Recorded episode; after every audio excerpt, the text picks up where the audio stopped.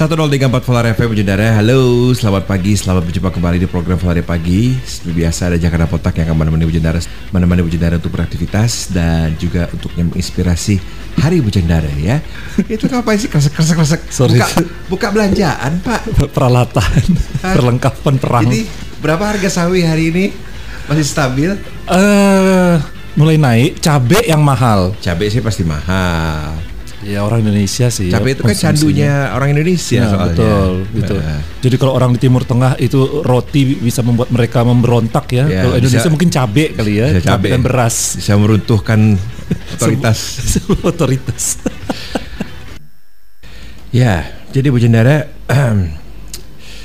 langsung ngomong pula ya. Tidak sesuai SOP jadi ya. Tapi tidak apa-apa lah. Karena memang Bu Jendara ada satu hal yang kemarin sempat melintas di lini masa tentang kejadian eh, sengketa tanah yang terjadi di kawasan Pancoran Jakarta ya. Di mana kita melihat kembali penggunaan organisasi massa Iya. untuk menggunakan kepanjangan tangan dari entah siapa yang terlibat dalam sengketa ini untuk kemudian melakukan tindakan represif dan akhirnya terjadilah bentrokan gitu loh. Saya dari dulu apa ya kalau kita bicara mengenai organisasi massa kayaknya yang berguna yang pernah ada di Republik ini cuma Karang Taruna kayaknya ya. Oke lah kalau Iya. bisa kita bicara mengenai mereka membantu pada saat bencana alam, mereka membantu pada saat terjadi musibah, menjadi bahu membahu dengan aparat, Dan itu puspida, selalu segala macam. dijadikan apa istilahnya kayak apa, apa, itu selalu menjadi stiker apa Ah, halaman stiker, betul. halaman paling depan ketika mereka membuat proposal ya. Ya, dan itu juga ketika mereka dikritik ya nanti Ya. itu itu dulu yang mereka Kam- ke mana munculkan. kalian pada saat ini ini ini ini? Kami selalu ada di ini. ini. Nah kita tidak bicara secara spes- spesifik karena terkadang saya ingin menggeneralisasikan semua gitu. karena apa ya? eh, dan kita juga kemarin masih segar dalam ingatan kita yang kejadian di Jogja itu yang melibatkan seorang eh, penampung anjing liar itu ya, yang juga menjadi sebuah Bu Hesti. eh, menyaris menjadi isu internasional ya. Eh, sekarang akhirnya dia dalam tanda kutip terpaksa menyerah lagi. Dia setuju untuk menyerahkan 47 ekor. Iya, jadi kalau misalnya Karasa itu merupakan sebuah apa ya eh, jalan tengah yang harus diambil karena memang kita tidak bisa memaksakan kehendak dalam menghadapi gerombolan seperti ini dan bicara mengenai langkah selanjutnya ya. Kita lihat saja apakah memang mereka masih ribut Setelah jalan tengah ini ya. Iya. Nggak, yang kasihan tuh jadinya pemerintah daerah sekarang sibuk cari tempat penampungan untuk 47 ekor ini. ya Nah, gitu loh. Padahal sebenarnya orang-orang kayak Bu Hesti yang bersedia menampung uh, binatang-binatang liar ini agar tidak berkeliaran di mana-mana, uh, itu malah sangat membantu pemerintah gitu kan. Jadi orang kadang-kadang tidak melihat big picture-nya gitu loh, ya.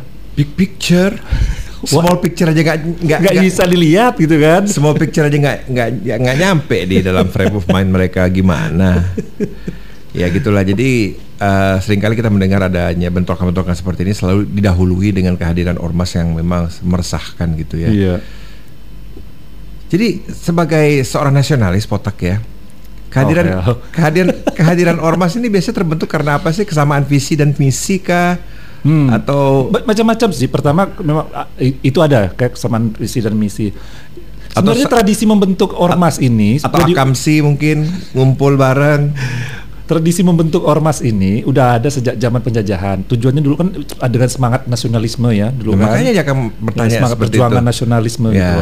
Kita dulu untuk untuk itu. Jadi tapi biasanya memang eh, sejak eh, sebelum apa? Sebelum eh, abad 20 eh, sebelum abad 20 itu memang eh, sangat kedaerahan. Mereka mencari kesam, yang sama bersa- yang sama visinya, mari kita bersama-sama gitu loh. sama sama warna kulitnya, sama, Ya, sama bentuk rambutnya. sama a- agamanya, sama sukunya gitu ya. Tapi dulu tujuannya satu gitu loh, agar Indonesia merdeka gitu. Walaupun kita kelompoknya beda-beda gitu ya.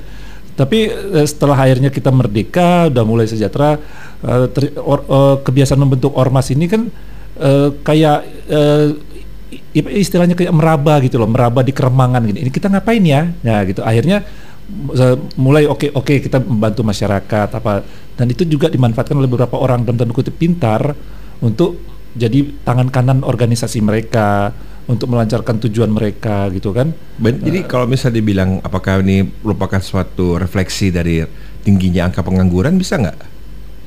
Ada, ada, ada, ada ininya, ada apanya, ada efeknya sih gitu. Ada korelasinya Ada, ya? korelasinya, sorry. Karena memang kebanyakan ya memang pengang, bukan pengangguran ya istilahnya ya uh, bukan peker- tidak memiliki pekerjaan tetap kali ya. Iya, jadi teman-teman saya dulu waktu masih sama-sama cari cari pekerjaan memang memang gabung dengan sini dulu deh. Gitu. Tapi tujuannya bukan memang karena dia organ orang yang organisasional gitu ya, suka dengan organisasi gitu. Tapi karena memang selain cari koneksi juga memang untuk ngisi waktu luang. Tapi begitu udah sibuk dengan pekerjaan ditinggalkannya. Dan juga jangan, lagi gitu kan. jangan lupa Bu Jendara ya, ke, eh, apabila Bu Jendara ingin mengisi sebuah formulir berkas atau dokumen untuk entah itu mengajukan proposal, Hmm. mengajukan beasiswa apa segala macam, akan selalu ada kolom pernah berorganisasi apa gitu. Iya, iya. Jadi jadi formulir atau dokumen yang Bu Jendara itu akan terlihat sangat kosong apabila memang Bu Jendara tipe-tipe yang tidak ya tipe-tipe antisosial gitu ya. Iya, iya. Nggak pernah gabung di organisasi sama sekali gitu. Entah itu organisasi kepu- kepemudaan, organisasi wanita apa segala itu memang penting sebenarnya ya. Untuk bisa memiliki sebuah track record kita memang memiliki kemampuan organisasi. Tapi ya kita bicara mengenai sekarang memang organisasi massa yang menjadi apa istilahnya sebagai dipinjam tangannya untuk kepentingan-kepentingan tertentu gitu loh. Iya. Belum lagi kadang-kadang eh, dari organisasi induk eh, apa organisasi eh, ma- organisasi massal ini kan biasanya ada induknya gitu loh. Nah, induknya sendiri yang biasanya memasangkan beberapa dalam tanda kutip orang-orang yang punya taring di organisasi masanya ini ya. Hmm. Nah, kalau kita lihat sebenarnya organisasi yang resmi ada loh organisasi masanya gitu. Tapi mereka biasanya nyebut organisasi kepemudaan. Cie. Oke, habis ini ngomong ringan-ringan ya Poltak ya. Iya, langsung sarapan gitu. Tidak berapi kepala. Kenapa? Enggak, ini. Saya kalau lihat apa salah satu misalnya BUMN, eh, kementerian, itu badan negara menerima penghargaan atau berprestasi. Ah, gitu loh. We we apa? We already did the right thing. gitu. Kelembagaan ya, bukan individu ya. Iyalah. individunya ketahuan bocor, rupanya diambil deh penghargaannya. Ya itulah di tengah segala image bahwa kayak BUMN apa itu penuh dengan korupsi gitu ya. Itu kan memang image yang uh, terlanjur melekat ya. Tapi pelan-pelan itu kan nanti akan kita uh, harus diperbaiki gitu loh. Baik secara mental, prestasi maupun uh, ya, ya apa hal birokrasinya gitu loh. Saya benci senyum Anda yang penuh sinisme itu ya. Minum tuh kopi. Jadi Bujang Dara barusan ini salah satu BUMN uh, uh, kebanggaan kita. Cie. BI bukan BUMN lah. Saya tidak ngomongin BI, Oh, saya kira BI yang dapat PLN. dapat PLN BUMN kan PLN dapat apa? penghargaan. Dari mana tuh? Dengar dengar dulu makanya. Tidak salah tuh, polling kali. PLN nasional. Polling kali tuh pakai SMS pollingnya. Makanya dengar dulu, makanya saya suka ngomongkan ini kan. Jangan-jangan polling lihat Instagram tuh.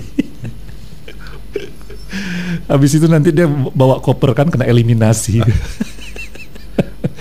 Jadi Bujang Dara PLN barusan ini meraih uh, Re- Renewable Energy Market Asia Award 2021. Itu artikelnya halaman berapa? Shut up. Bukan itu di kolom advertorial apa kolom berita? Kolom berita. Oh, bukan iklan dari PLN ya?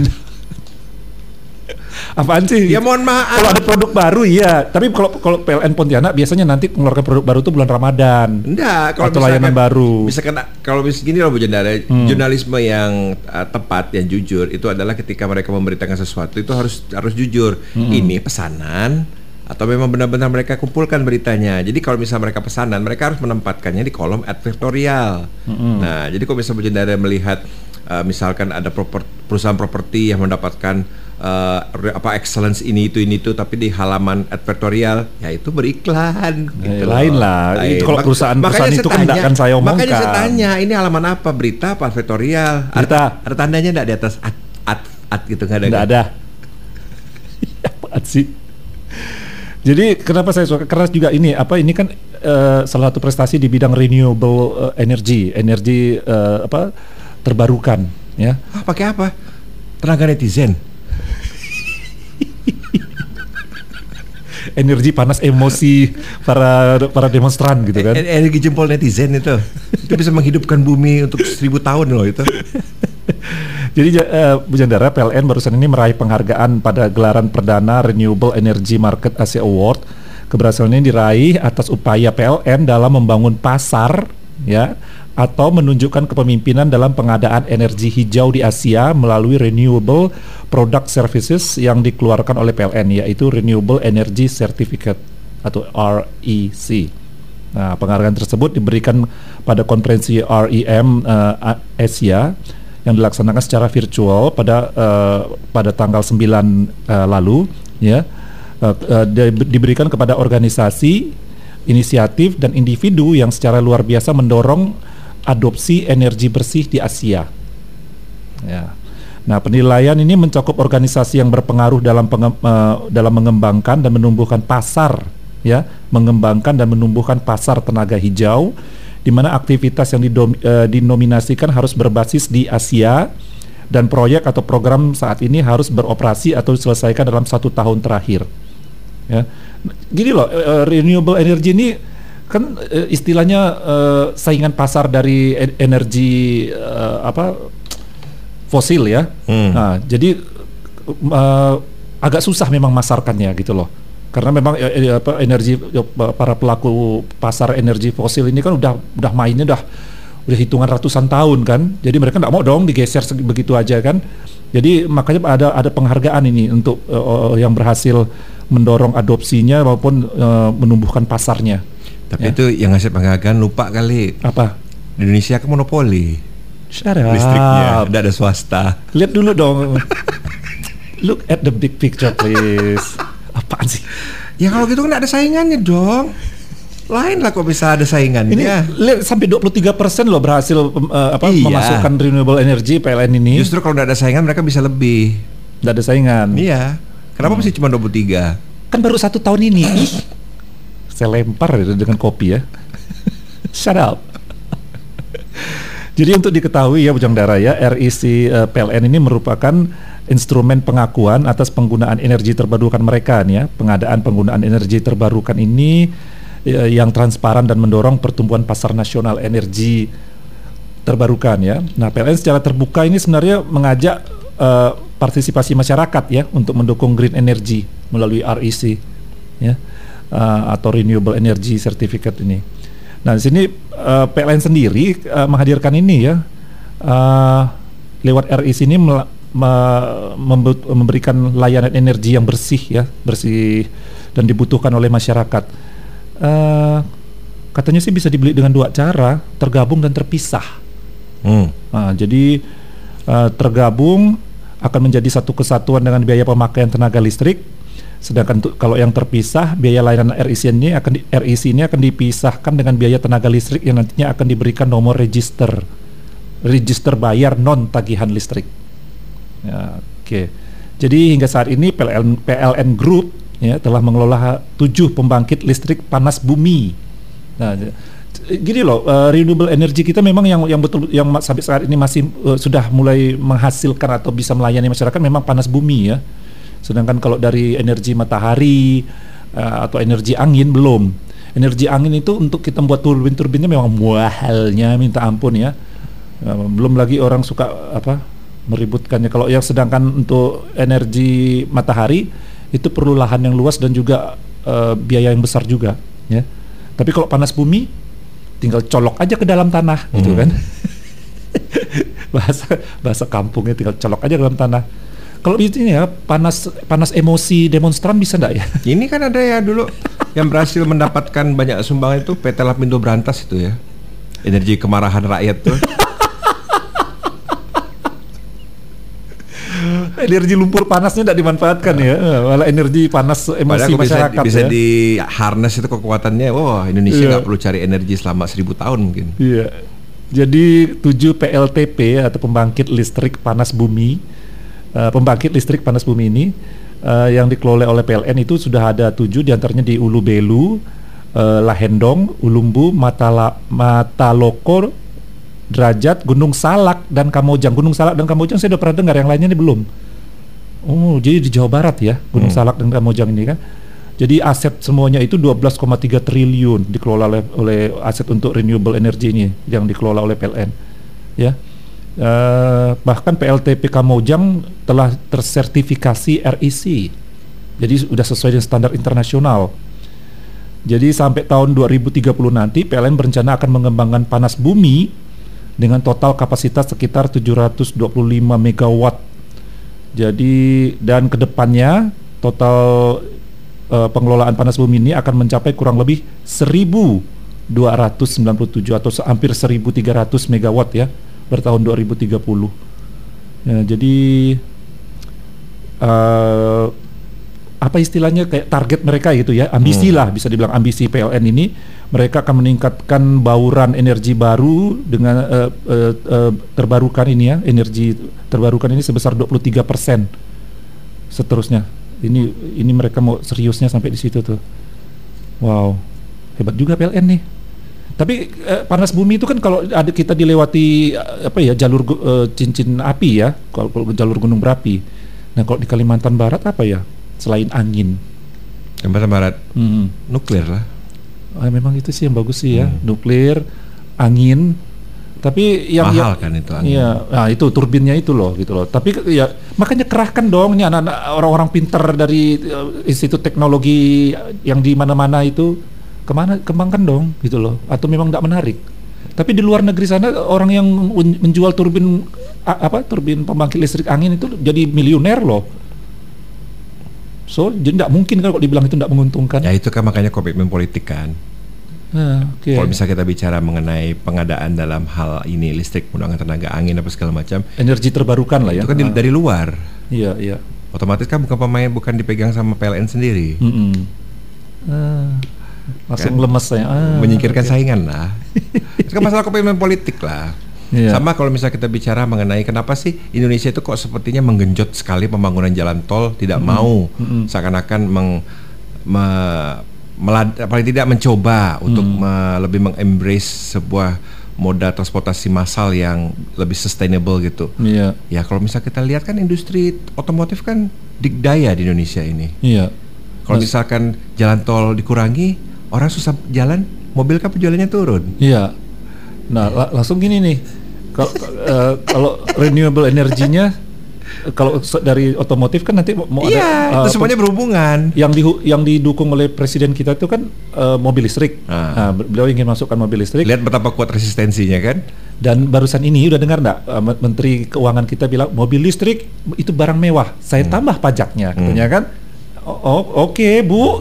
jadi gimana kata presiden kita harus pakai kita mau memasyarakatkan mobil listrik kok dijadi ditambah jadi mungkin pajaknya? kalau misal kalau, kalau misal jika mau uh, sok-sok intelek dan bergaya nasionalis kayak Poltak ya mungkin ini ini untuk memendung masuknya mobil-mobil listrik dari luar sebelum hmm. kita mengembangkan teknologi sendiri. Hmm. Jadi kalau kita bisa sudah punya teknologi sendiri ya mungkin kita bisa mengembangkannya sendiri akhirnya kita karena sekarang mobil listrik itu di luar negeri sudah sangat pesat ya hmm. dan bahkan kita akan segera melihat pickup dengan tenaga listrik ya serius yeah, yeah. udah akan segera muncul paling tidak 2022 itu udah ada paling hmm. paling paling lama paling cepat dan kalau misalkan itu tidak diatur dari sekarang penetrasinya akan luar biasa nanti di hmm. Indonesia yeah. oke okay. hmm. balik lagi ke PLN ya kita kita dukung lah ya uh, kita lo aja gue aja kali gitu kan. Udah lah dukung lah. Ya gitu. Iyalah renewable energy gitu loh. Jadi sayang gitu loh negeri kita ini salah satu negeri yang yang yang apa ya saya bilang kita punya hutan yang besar gitu loh. Kalau ujung-ujungnya jadi hutan kotor, yang besar? Masih ada kah hutan? Di mana ya? Sudah habis perasaan. Ya itu karena kesalahan zaman orde baru itu. Jadi kalau kalau apa renewable energy ini kan memungkinkan kita untuk hidup lebih di udara yang lebih bersih sih dan juga lebih hemat kan dan juga memanfaatkan memang kekayaan alam secara lebih bijaksana. Cie. Cie. Oh, kita akan ngobrol-ngobrol sama artis ibu kota ya. Hah? Iya kan? Ada kita hari ini interview? Oh, pura-pura kaget. Aktingnya, aktingnya kurang bagus. Apa? Tadi kan barusan nanya, ada interview nggak hari ini gimana sih? Nggak ada kan? Ketemu? Ada. Dengan siapa? Ih, sok, sok, sok polos. Aduh. Jadi iyalah bungkus lagi lah artikel ini. Oke, sementara itu kita lanjut dulu lah ya. Oke. Okay. Uh, lanjut lah. Hmm, jadi kan tadi kita udah ngomongkan renewable energy market, karena langsung kita langsung kita waktu tadi pindah ke sempat ngomongkan uh, apa mobil listrik yang ujung-ujungnya tadi saya sempat singgung katanya akan dijadikan uh, dilevelkan sebagai barang mewah oleh Menteri Keuangan kita kan. Hmm. Jadi pajaknya ditambah gitu loh. Jadi memang uh, ini uh, Bujang Dara ya Menteri Keuangan kita, Keuangan kita Sri Mulyani ya salah satu Menteri Keuangan paling cerdas di dunia. ini uh, menegaskan dia pengena uh, uh, barusan ini beliau menegaskan soal uh, pengenaan pajak penjualan atas barang mewah atau PPNBM. Jadi katanya PPNBM ini tidak hanya untuk mendorong penerimaan negara, namun juga untuk menjaga keseimbangan pembebanan pajak antara masyarakat berpenghasilan rendah dan tinggi. Yes, betul Bu. Keadilan sosial bagi seluruh rakyat Indonesia. Butir? itu apa dulu kita harus menghafalkan butir-butirnya itu ya? Saya cuma sampai sila ketiga dan malas selanjutnya. Karena iya. keempat lima itu paling banyak dan paling panjang. Ha -ha, betul. Dan, dan untuk apa dihafalkan panjang-panjang kalau bisa ditulis dan di, dibukukan gitu loh. Sampai sekarang heran saya. Jadi uh, dalam rapat kerja bersama Komisi 11 ya DPR RI di Jakarta uh, hari Senin yang lalu, uh, Bu Sri Mulyani ini menjelaskan sebenarnya pengenaan PPNBM ini ya atau pajak penjualan atas barang mewah uh, berdasarkan atas empat pertimbangan ya. Pertama sesuai dengan Undang-Undang PPN atau uh, Pajak Pendapatan Negara pasal 5 ayat 1 yaitu perlu adanya pengendalian pola konsumsi atas barang kena pajak yang digolongkan mewah. Pengendalian pola konsumsi. Hmm. Ya, jadi harus dipajakin ya biar orang ini yang kelas menengah jangan sok kaya ya ikut-ikut begitu ikut-ikut konsumtif barang-barang mewah katanya nasionalis rupanya sosialis hmm. seram jadi uh, kemudian juga kemudian dalam rangka menjaga keseimbangan pembebanan pajak antar konsumen yang berpenghasilan rendah dengan konsumen yang berpenghasilan tinggi. Nah, selanjutnya perlu adanya perlindungan terhadap produsen kecil atau tradisional serta termasuk untuk mengamankan penerimaan negara. Ini yang saya suka nih, mengamankan penerimaan negara. Oke. Penting dong. Jadi orang-orang kaya itu juga harus besar sumbangsihnya untuk penerimaan negara ya. Nah, jadi Bu Sri Mulyani juga menyebutkan barang-barang yang dapat dikenakan PPNBM atau pajak e, barang mewah ini terdiri dari satu bukan kebutuhan pokok yang dikonsumsi masyarakat tertentu. Hmm. Ya, bukan kebutuhan pokok yang dikonsumsi masyarakat tertentu. Kedua, eh, produknya harus dikonsumsi masyarakat berpenghasilan tinggi. Ya. Dan eh, yang ketiga, barang yang barang itu menunjukkan status. Bisa eh? bisa menunjukkan status. Oh. Barang tersebut bisa menunjukkan status. Ya. Uh, jadi kalau abang abang kita pengacara terkenal yang cincinnya kayak preman untuk nonjok itu ya bisa kan sering ke mana-mana dari di sepanjang kota-kota dekat Jakarta itu naik helikopter. Nah dia dipajakin tuh. Status itu kan. Jadi Bu Sri Mulyani mengatakan pihaknya mengingatkan uh, hal ini karena pemerintah sedang berencana menaikkan tarif PPNBM terhadap kendaraan listrik. Nah, Sudah. ini bisa jadi status nanti juga kan mobil uh, listrik ya, makanya ini. itu, hmm. makanya itu. Uh, yang aturannya sebelumnya juga sudah tertuang dalam peraturan pemerintah, ya. Nah, usulan tarif uh, barang mewah ini ter, yang ter, yang diba, yang diperbarukan oleh uh, Departemen Keuangan ini didasarkan pada uh, akan diberlakukan dua tahun setelah ada realisasi investasi 5 triliun di industri mobil listrik. Ya uh, atau saat mobil listrik mulai berproduksi komersial dengan realisasi investasi 5 triliun. Jadi uh, masih ada dua pilihan ya belum belum dipastikannya ya. Ada realisasi investasi atau atau nanti kemungkinan pada saat sudah mulai berproduksi. Oke. Okay. ya kita lah ini ya pajak barang mewah ini karena kita orang miskin. Tapi ya gini loh, jadi intinya kan ini menjaga keseimbangan pembebanan pajak antara masyarakat berpenghasilan rendah dan tinggi. Ya karena kalau kita, keadilan sosial kan. kita bicara mengenai tadi Poltak menyinggung mengenai apakah ini menjadi sebuah barang mewah dan menunjukkan sebuah status sosial karena memang kalau misalnya kita lihat keberadaan mobil listrik di sendiri di Indonesia masih sifatnya kita bicara mengenai mobil yang diimpor secara penuh ya. Iya. Jadi bukan dirakit di sini atau dengan uh, material atau part yang berasal dari Indonesia tapi masih completely diimpor gitu loh. Jadi istilahnya kalau misalnya memang itu mendapatkan biaya pajak mewah ya memang secara wajar itu adalah hal yang memang di- harus ditempuh begitu Iya. loh. Mm-mm. Tapi kalau kita bicara mengenai apakah nanti akan mempengaruhi kemungkinan untuk melakukan sebuah investasi karena tidak adanya insentif pajak ya itu adalah sebuah kerangka berpi- kerangka wacana yang berbeda lagi gitu Hmm, loh. mm-mm. Iya. Tapi ya ini suatu yang yang bagus sih sebenarnya, tidak ada masalah sih kalau saya melihatnya. Cie, nasionalis sosialis. 1034 Sepertinya Masuk suara ini- saya? Oke. Halo, halo, halo. Ada apa Iya. ini? Kok seperti tidak masuk ya? Halo. Nah, kurang kurang kayak sudah ah, sudah ya, sudah. ya, sip. Ya, oke sip. Hah, Anda enjoy sekali sepertinya ya. Oh ya, so blues sih gitu ya, Iya. blues. Jadi kita bisa langsung ngobrol dengan eh, artis yang menulis lagu barusan Bujendara ya, Last Man Standing dari Irsyad Agni dan kita bisa ketahui ada apa se- sebenarnya di, di balik pikirannya itu. Ya. Ah. Wah, Poltek sudah bikin list ya. Shut up. I like when you do that. It makes me feel safe. Jadi penjara Irsyad ini juga merupakan personel dari band yang namanya Radikal Ideologi ya, yang kalau nggak salah juga pernah masuk kemarin di Fallen Number One Sound ketika masih diasuh sama si itu tuh, Siapa?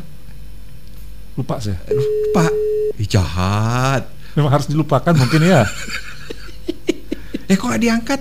Padahal tadi kita sudah briefing loh. Lagi di WC bang. dari dan ini merupakan karya solo pertamanya ya sebagai seorang ya karya solois sebagai solois lagi mana Hmm. sih judulnya Last Man Standing sedangkan bersama Radikal Ideologi ini sudah dari tahun 2015 kalau nggak salah.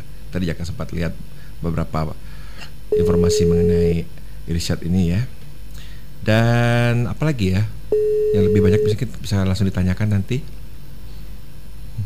Halo, halo selamat pagi. Suara kami jelas pagi jelas jelas. Ya, jadi di sisi kiri ada saya Jaka dan di sisi sana ada Poltak.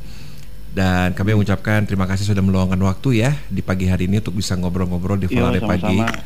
Jadi Bu Jandara, ini adalah seperti yang sudah Jaka singgung tadi dan kita juga sudah putar lagunya Last Man Standing ada Irsyad Agni ya yang dulu juga Iya. sempat masuk di tanggal lagu Volare Number One Sound tapi barengan sama Radikal Ideologi Hmm. gitu. Iya. Jadi ini sekarang sudah solo, gimana rasanya sudah bisa menyebutkan This is my baby gitu loh. loh kok ketawa sih? Iya kan? Ah, bener nggak? Irsyad dukung saya dong. Itu bener kan? Eh, iya sebenarnya itu udah rencana dari agak lama ya, dari tahun kemarin dari awal pandemi. Hmm. Jadi kan emang emang sebagai apa songwriter juga saya nggak terbatas bikin lagu sama radikal ideologi aja memang di di apa namanya di proses pembuatan musik tuh ada yang kira-kira kalau di band radikal ideologi kan ada yang mereka seleranya masuk ada yang enggak gitu nah ini Ya, kebetulan ada kompromi lah paling enggak. ada ya kompromi gitu nah, Ah. nah kalau di sini tuh sebenarnya nyoba agak lebih eh, color musik yang bukan biasa dimainin gitu Hmm. cuman tetap ada lah sentuhan sentuhannya sedikit sedikit gitu cuma kali ini akhirnya karena ya kebetulan saya nganggap mampu untuk bikin lagu sendiri terus nulis sendiri gitu tanpa ada campur tangan musisi lain yang apalagi sifatnya band gitu jadi ya udah akhirnya eh, coba rilis ya sebetulnya rasanya kayak lebih memanfaatkan apa yang saya bisa aja sih Hmm, Jangan-jangan semuanya Apa? sendiri nih. Ya emang semua semua Recording komposisi- sendiri, sem- main main alat juga sendiri ya. One man show. Iya, iya. Wah, jadi benar. memang lebih puas ya gitu ya. ya jadi jadi dapat ya keuntungannya sih di situ sih Jadi bisa ngatur ke semua halnya benar-benar pakai kepala sendiri sih. Dan saya juga sih secara pribadi sangat apresiatif ya apabila ada seorang yang memutuskan untuk solo dari band yang pernah dia besarkan gitu ya. Materinya itu beda gitu loh. Karena agak lucu. Solo kok musiknya gitu juga sama dengan bandnya. Jadi tidak ada suatu pembaharuan dan kita tidak merasakan ada sebuah perspektif yang baru gitu ya. Oh ya, Nah, jadi tapi dengan radikal ideologi masih jalan dong ya tentunya ya. masih masih Masih. masih itu itu masih ada proses dan masih materi juga masih ada banyak yang belum dikeluarin gitu. Jadi tapi masih mau ditahan dulu, masih mau fokus ke yang rilis yang kemarin dulu. Jadi kalau bisa dibilang memang masa pandemi ini ada ada istilahnya tidak tidak tidak harus membuat kita selalu mengeluh ya. Karena justru memang Iya kita bisa dibilang. jadi banyak waktu untuk menggali potensi sepertinya. Mm.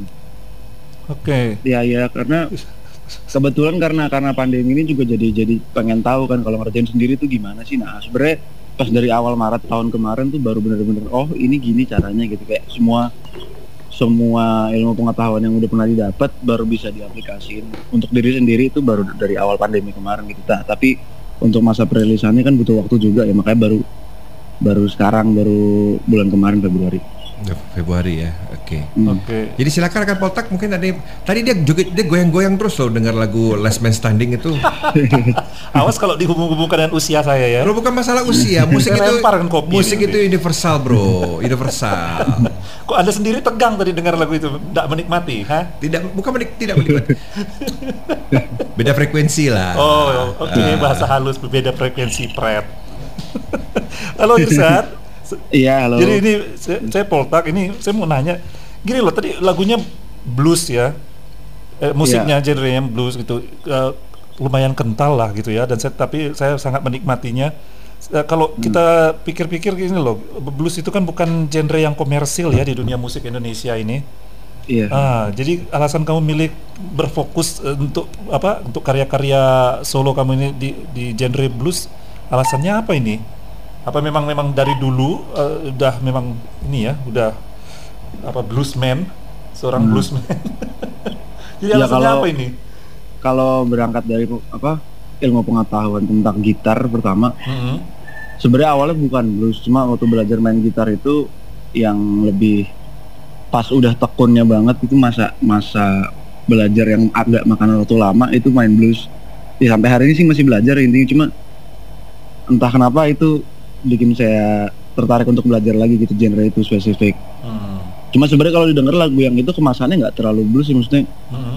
udah lebih agak modern gitu cuman emang emang emang dari ya bisa terasa dari gitar mungkin vokalnya juga Jadi ya Sama liriknya, Bang. iya sama liriknya ya Liriknya, Bang. Iya sih. Banget atau, atau tuh. gini, atau mungkin kamu ke- kepingin tanda kutip ini ya, ingin pamer skill, cie, gitu kan? Karena memang blues kan butuh skill yang yang apa ya, yang yang lumayan kan, skill gitar yang lumayan.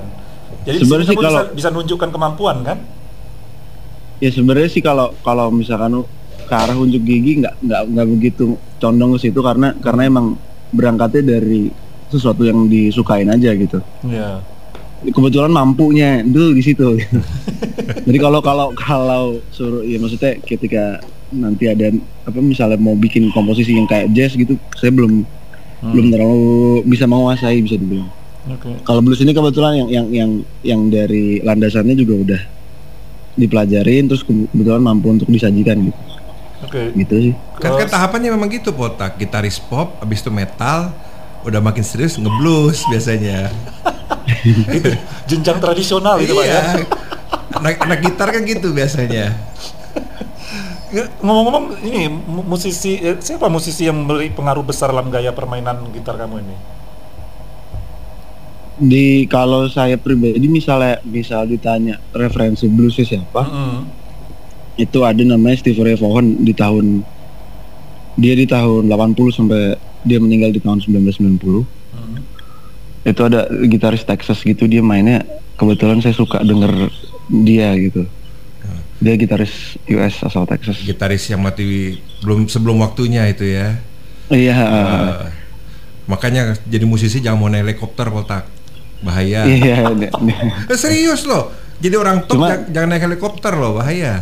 Jangan didengar Hotman Paris, naik helikopter terus. Cuma kalau kalau misalkan untuk bungkusan lagu sendiri udah referensi udah macam-macam itu dari dari, Iya. dari yang pop ada maksudnya dari segala macam keseluruhan lagunya tuh referensinya bener- bener-bener banyak. Cuman kebetulan kalau ngomongin ya lirik, vokal sama gitarnya spesifik ya itu emang referensinya ya dari musik blues. Terus juga kalau misal eh, saya pengen nanya nih ya misalkan buat Bu Jandara juga mungkin lagi dengerin dan punya ketertarikan dengan dunia musik sebenarnya untuk memulai ya biasanya kan yang memulai nih yang paling sulit nih untuk bisa memulai menjadi seorang recording artist tuh apa sih yang harus kita kuasai pertama kali kalau misal kita mau mulai gitu Sebagai recording engineer-nya ya, recording artist lah engineer lah gitu paling secara keseluruhan Oh. paling su- supaya kita bisa merilis sesuatu gitu loh karena sekarang kan kita nggak perlu label ya nggak kalau misal mau Hmm. merilis sesuatu kan do it yourself sendiri juga sudah bisa tapi terkadang kan kita bingung Hmm. nih main gitar dulu udah bisa sekarang apa lagi nih apakah Iya kalau memang Hmm. ka- kalau self produce sendiri udah, pa- udah pasti dari musisinya harus paham musik sama Mm-mm. nulis nulis lagunya itu itu, itu ya. pertama. Terus Iya. kalau kalau engineering itu eh, apa pemahaman tentang alat terus sama teori-teori dasarnya gitu itu yang juga, pertama. juga harus tahu ya Dan paling itu tidak ya. Hmm. iya eh, dan itu membutuhkan waktu yang kalau buat saya pribadi ya lumayan lama. Ada juga yang bisa paham cepat atau aplikasinya cepat gitu cuma kebetulan saya sendiri eh, cukup lama sih makan waktunya untuk paham paling nggak paham aja dulu maksudnya untuk kualitas yang bagus atau enggak itu saya kembalikan kepada belajar masing-masing lah ya learning iya, by cuma- doing gitu ya. I- Iya, cuma cuma kalau untuk proses sendiri ya itu ya tadi pemahaman alat, terus teori dasar, terus ya musiknya sendiri. Hmm, Kira-kira perlu nggak kalau misal kita mau terlihat menonjol itu ya memang kita harus milih genre yang sedikit berbeda atau hal tersebut kayaknya nggak terus terlalu diperhatikan kalau sebagai recording artist.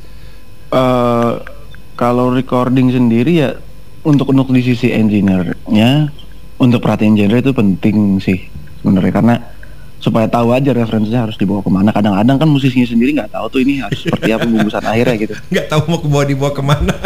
Ah, iya gitu ya. ya mereka cuma ya, musisi cuma tahu nulis sama main gitar. Cuman kebetulan kalau saya sendiri udah kayak dari awal eh, untuk lagu yang ini kebetulan juga udah ada perencanaan bahwa emang oh ini ternyata ini bisa dikesini. Jadi sebenarnya sebe- selagi proses itu juga ada pertimbangan-pertimbangan di mana oh kayaknya saya bisa bawa lagu ini ke, arah yang ini gitu misalnya ke arah R&B gitu misalnya tapi kok eh, di- bisa dicampur ke sini lagi gitu gitu jadi untuk pemahaman genre sih menurut saya lumayan penting untuk seorang recording engineer ya Oh, engineer gitu. Kalau di Indonesia sendiri sekarang keberadaan sound engineer sudah sudah cukup belum ya? Kebetulan saya tuh nggak terlalu eh, tahu banyak gitu ya cuman kalau misalkan untuk pelakunya Heeh. saya rasa yang lebih baik daripada saya sendiri pun masih banyak banget Oh, sudah ada lah ya gitu tidak ya. udah iya Oh ya, eh, Irsyad. Jadi Iya. ini loh, saya tertarik kalau lihat kurikulum vitae kamu ada eh, ada Hmm. kamu pernah apa ngisi ilustrasi musik ya dan Iya. juga soundtrack untuk beberapa film. Hmm. Eh, jadi saya tertarik ini yang apa? Ini memang kamu per- eh, secara kom- ini komersil ya? Kamu atau memang cuma sekedar untuk ngasah mengasah kemampuan aja? Jadi kan emang saya kan alma maternya dari SAE kan, Sekolah Mhm. Audio Engineering di Jakarta. Nah itu emang di situ ketemulah banyak orang di situ kan, termasuk ya teman-teman sendiri juga yang ada pelaku seni di bidang yang enggak produksi artis gitu aja gitu. Mm-mm. Ada juga yang di film, ada juga yang di iklan gitu. Kebetulan saya secara profesional emang coba untuk mengambil bidang pekerjaan tersebut. Oh, Nah, kalau untuk film sendiri, kalau untuk film sendiri kebanyakan yang saya kerjain itu musiknya. Jadi ya musik dalam film gitu, scoring. oh. Nah, kalau uh, komersil itu saya sebagai engineer Oh, gitu. gitu, gitu sih. Jadi eh, untuk jadi eh, kalau untuk ilustru- ilustrasi musik ini ke depannya apa ada kemungkinan diseriusi gitu?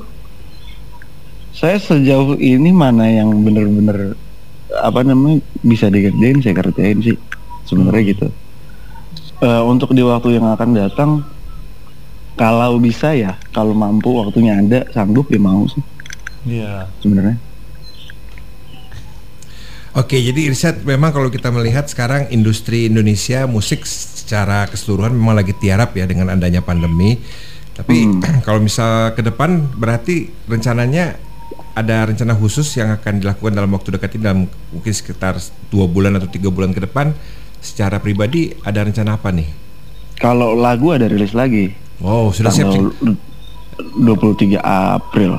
April ya. Ada rilis lagi tanggal 23 Wah, April. udah udah udah, Satu udah netapin tanggal nih. Udah, udah, udah insya Allah, insya Udah Allah liat, kalau kalau udah lancar. primbon kayaknya ya. udah cek primbon Ya, 20 sepertinya. Apakah masih sama dengan nafas kayak lagu pertama itunya atau kurang lebih kurang, lebih, ya? sih ya. Benang merahnya ada ya seperti itu Benang ya. merahnya ada, cuma saya eh, menyarankan untuk nggak ekspektasinya nggak disamain sama yang single yang Last Man Standing ini karena ya dari bahasa penulisannya beda. Jadi kan ini bahasa Inggris kalau itu bahasa Indonesia. Oh begitu. Iya. Oke, sip. Jadi Gitu. kita jangan sampai lah menjadikan pandemi ini sebagai alasan ya justru Eh, pekerja iya. seni kreatif harusnya menjadi termotivasi ya, menggali potensi. Ah, Iya. Seperti seperti orang kementerian ngomongnya ya.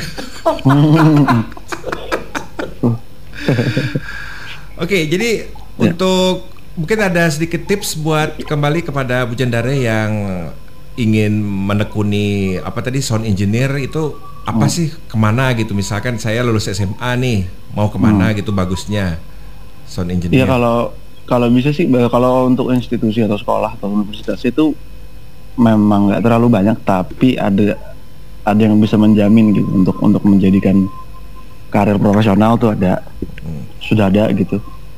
Saran terbaiknya sih sekolah Ya, cuman kalau nggak harus ada dasar akademisnya harus ada kayaknya ya iya itu itu itu penting Kepake ya, banget karena kepake ya. iya karena kalau sekolah itu mereka ng- ngajarin dari yang landasannya banget sampai yang benar-benar eh, eh, sulit dimengerti gitu lah ibaratnya jadi gaya-gaya otodidak era 80-an udah nggak udah nggak bisa dipakai lagi sekarang berarti ya Sebenarnya sih kalau saya bilang kalau saya bilang bukan yang salah juga itu nggak apa-apa cuma kalau misalnya Beda zaman gitu ya ada kan? orang Mm-mm. ya ada orang yang bisa belajar sendiri karena itu tadi kemauan untuk cari Kuat. tahunya lebih tinggi gitu ha. Ah. cuman kan nggak banyak orang juga yang nggak bisa apa yang bisa yang nggak bisa menuntun dirinya sendiri gitu ya sebaiknya sekolah gitu. ya jadi memang mem- mem- membekali diri dengan pengetahuan teori itu juga penting sekarang ini ya Iya betul betul gitu jadi ya itulah Bu Jendara kalau misalnya memang tertarik karena kalau misalnya kita lihat dunia musik itu tidak hanya mereka yang bergerak di depan ya tapi yang di belakang di layar belakang itu- juga penting, Iya, iya. banyak banyak juga individu yang bisa membentuk karir seseorang gitu loh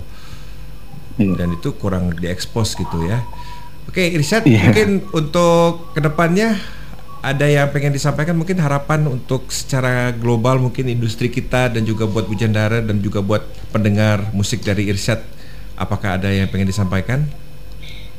Eh, ya di masa kayak gini yang sulit diketahui kapan berakhirnya Kata pemerintah sih mungkin iya ya kita nggak bisa menaruh harapan banyak kan Iya sama sih, benar itu. apa yang dikasih tahu ya kalau kalau bisa sih cari sesuatu dan pelajari sesuatu lebih lagi karena ini emang waktu luang banget buat kita untuk yang nggak kenal diri sendiri untuk kenal diri sendiri lagi atau kalau mau lebih ya belajar sesuatu yang nggak pernah dipelajari mungkin atau mendalami yang udah pernah Ngulik, dipelajari. ngulik, ngulik, ngulik. Ya.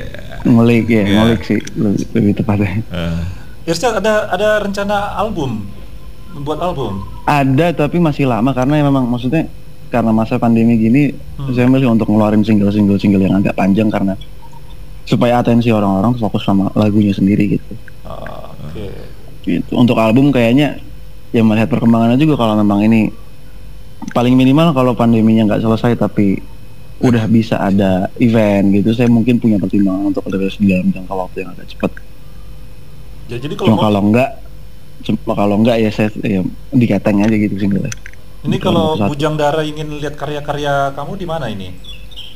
Ada di sosial bisa medianya. ada di di sosial media pribadi ada @irsyadagni terus kalau sebagai apa band ada di @radikal ideologi kalau sebagai sound engineer Hmm. untuk musik itu ada di @sunyata itu salah satu yang saya lakukan juga tapi sebagai orang belakang layar Wow, sudah full ya. Sudah full. Sebuah lini Siap dijaga. deh ini ya. Begitu pandemik selesai maju gitu. Iya, emang harus gitu. Iya. Kalau nggak gitu ya kita bakal Iya. ketinggalan Seperti sekarang. inilah musisi Iya. zaman sekarang ini. Ya, kan. musisi zaman sekarang Semoga seperti lancar. Amin, amin. Kita semua Iya. berharap yang terbaik lah. amin amin Jangan lupa nanti kalau ada single baru Polari dikasih tahu ya. Mm-mm. Oke iya siap Ya, saya pasti sangat pasti menikmatinya saya loh. Ini yang pertama nih kayak kayak previewnya aja saya udah excited gitu kan. Apalagi- Iya. Apaan coba? Apa sih? Apaan sih? Cuma liriknya Yang tuh loh, sed- liriknya sedih amat sih. Anda selalu bermasalah dengan lirik ya. Ya apa sih ya? Saya kan umat Morrissey, sadap. Oke, thank you ya Irsyad ya waktunya untuk ngobrol pagi-pagi ini. Ya semoga sukses Iya. dan apa yang direncanakan ke depan bisa terjalan dengan lancar. Oke? Iya iya terima kasih juga Polare yuk. Siap sama-sama. Sekian. Ayo. Jadi Bu Jendara, secara garis besar yang bisa kita jadikan inspirasi, saya suka sekali tagline itu. Saya- Syarap, saya suka- syarap. Apa, apa? apa, apa, Enggak. apa? Saya selalu senang gitu, bahagia ketika bisa kita dapat karya, bisa berwawancara gitu dengan musisi yang terdidik gitu loh, berpendidikan. Wis. Kok gitu sih Saya, ber- saya berasal dari zaman Hah? dasar Batak kamu mentang-mentang enggak pap. Jadi ada saya baca kemarin di Twitter orang Batak itu bisa makan dengan lauk foto anak wisuda ya. apa maksudnya gimana? Jadi dia, dia enggak makan apa apa asal, asal, asal anaknya wisuda. Iya, Jadi dia iya. makan sambil ngeliatin foto anak Jadi wisuda. ayah saya almarhum bilang katanya, biarpun biarpun saya harus jual kolor, yang penting anak sekolah. Iya. Nah, gitu loh. Jadi pendidikan tuh Makanya penting saya gitu bilang. Cuma ah, cuma sekarang orang Batak lebih lebih lu- lebih luas gitu. Dulu kan pasti jalurnya itu jalur yang sudah paten ya, hukum, kedokteran gitu kan. Tuhan. Oh bukan ya, lainnya. Kalau sekarang ah, beberapa beberapa apa keluar eh, kita bisa lihat ba- banyak musisi musisi Batak tapi berpendidikan gitu, memang berpendidikan musik gitu Hmm. kan. Nah, jadi tidak ada lagi kita di, kayak di zaman-zaman dulu kita lihat orang eh, musisi alami, otodidak gitu kan, belajarnya di apa di di Tidak semua orang punya di kios bensin sam- dengan teman ya, gitu kan, tidak tidak ada lagi kayak gitu. bakat yang mampu melakukan pengulikan secara natural Bu Chandra ya. Iya. Dan seperti yang disampaikan oleh Irisat tadi apabila Bu Chandra memang memiliki minat dan juga ketertarikan terhadap dunia uh, musik tidak hanya melulu bicara mengenai menjadi musisi, menjadi penyanyi, tapi juga orang-orang yang bekerja di belakang layar memiliki pengetahuan secara teoritis dan secara akademis itu penting ya Hmm, untuk bisa iya. kita bisa menjadi sebuah uh, individu yang komplit gitu loh. Hmm, hmm, Jadi itu penting lah. iya. Dan kita bicara mengenai memang keter. Tadi saya salah nanya sebenarnya tuh. Mau saya tuh mau nanya produser. Produser di Indonesia itu gimana keberadaannya? Masihkah dalam konteks cukong Cukup ngelodok. atau kita bicara produser ya paling tidak seperti Erwin Gutawa gitu Iya, iya. misalnya kan? Dan kali kalau kita ketemu lagi eh, mewawancara lagi musisi yang komplit ya, dia musisi, ilustrator musik juga semuanya, ah, mungkin bisa kita tanya lagi tuh. Ya. Jadi sebenarnya konsep produser itu apa sih di Indonesia? Apakah kita sudah tepat Iya. atau masih bicara mengenai fungsi sebagai eksekutif produser? Jadi memang ambigu gitu loh. Hmm, Ya. iya. Dan kembali, bagaimana dengan musisi lokal? Wah, lancar lah. Mereka ya. butuh produser dengan R yang panjang. Tuntas sudah kebersamaan kita untuk Flare pagi hari ini ya. Jakarta dan Kota harus segera undur diri dan memberi jalan kepada program selanjutnya. Dan kita bakal ketemu lagi besok di jam yang sama untuk kembali menemani Bu Chandra di Flare pagi. Iya, hari yang menyenangkan, hari yang mengasihkan, Semoga menjadi inspirasi. inspirasi betul. Ya. Oke. Dan juga mudah-mudahan kalau itu berbentuk informasi, mudah-mudahan jadi masukan. Oke, Ya, kita ketemu lagi besok. Saya bertugas Jaka. saya Poltak. Jangan lupa tetap jalankan protokol kesehatan. Sekian wassalamualaikum. Shape your taste.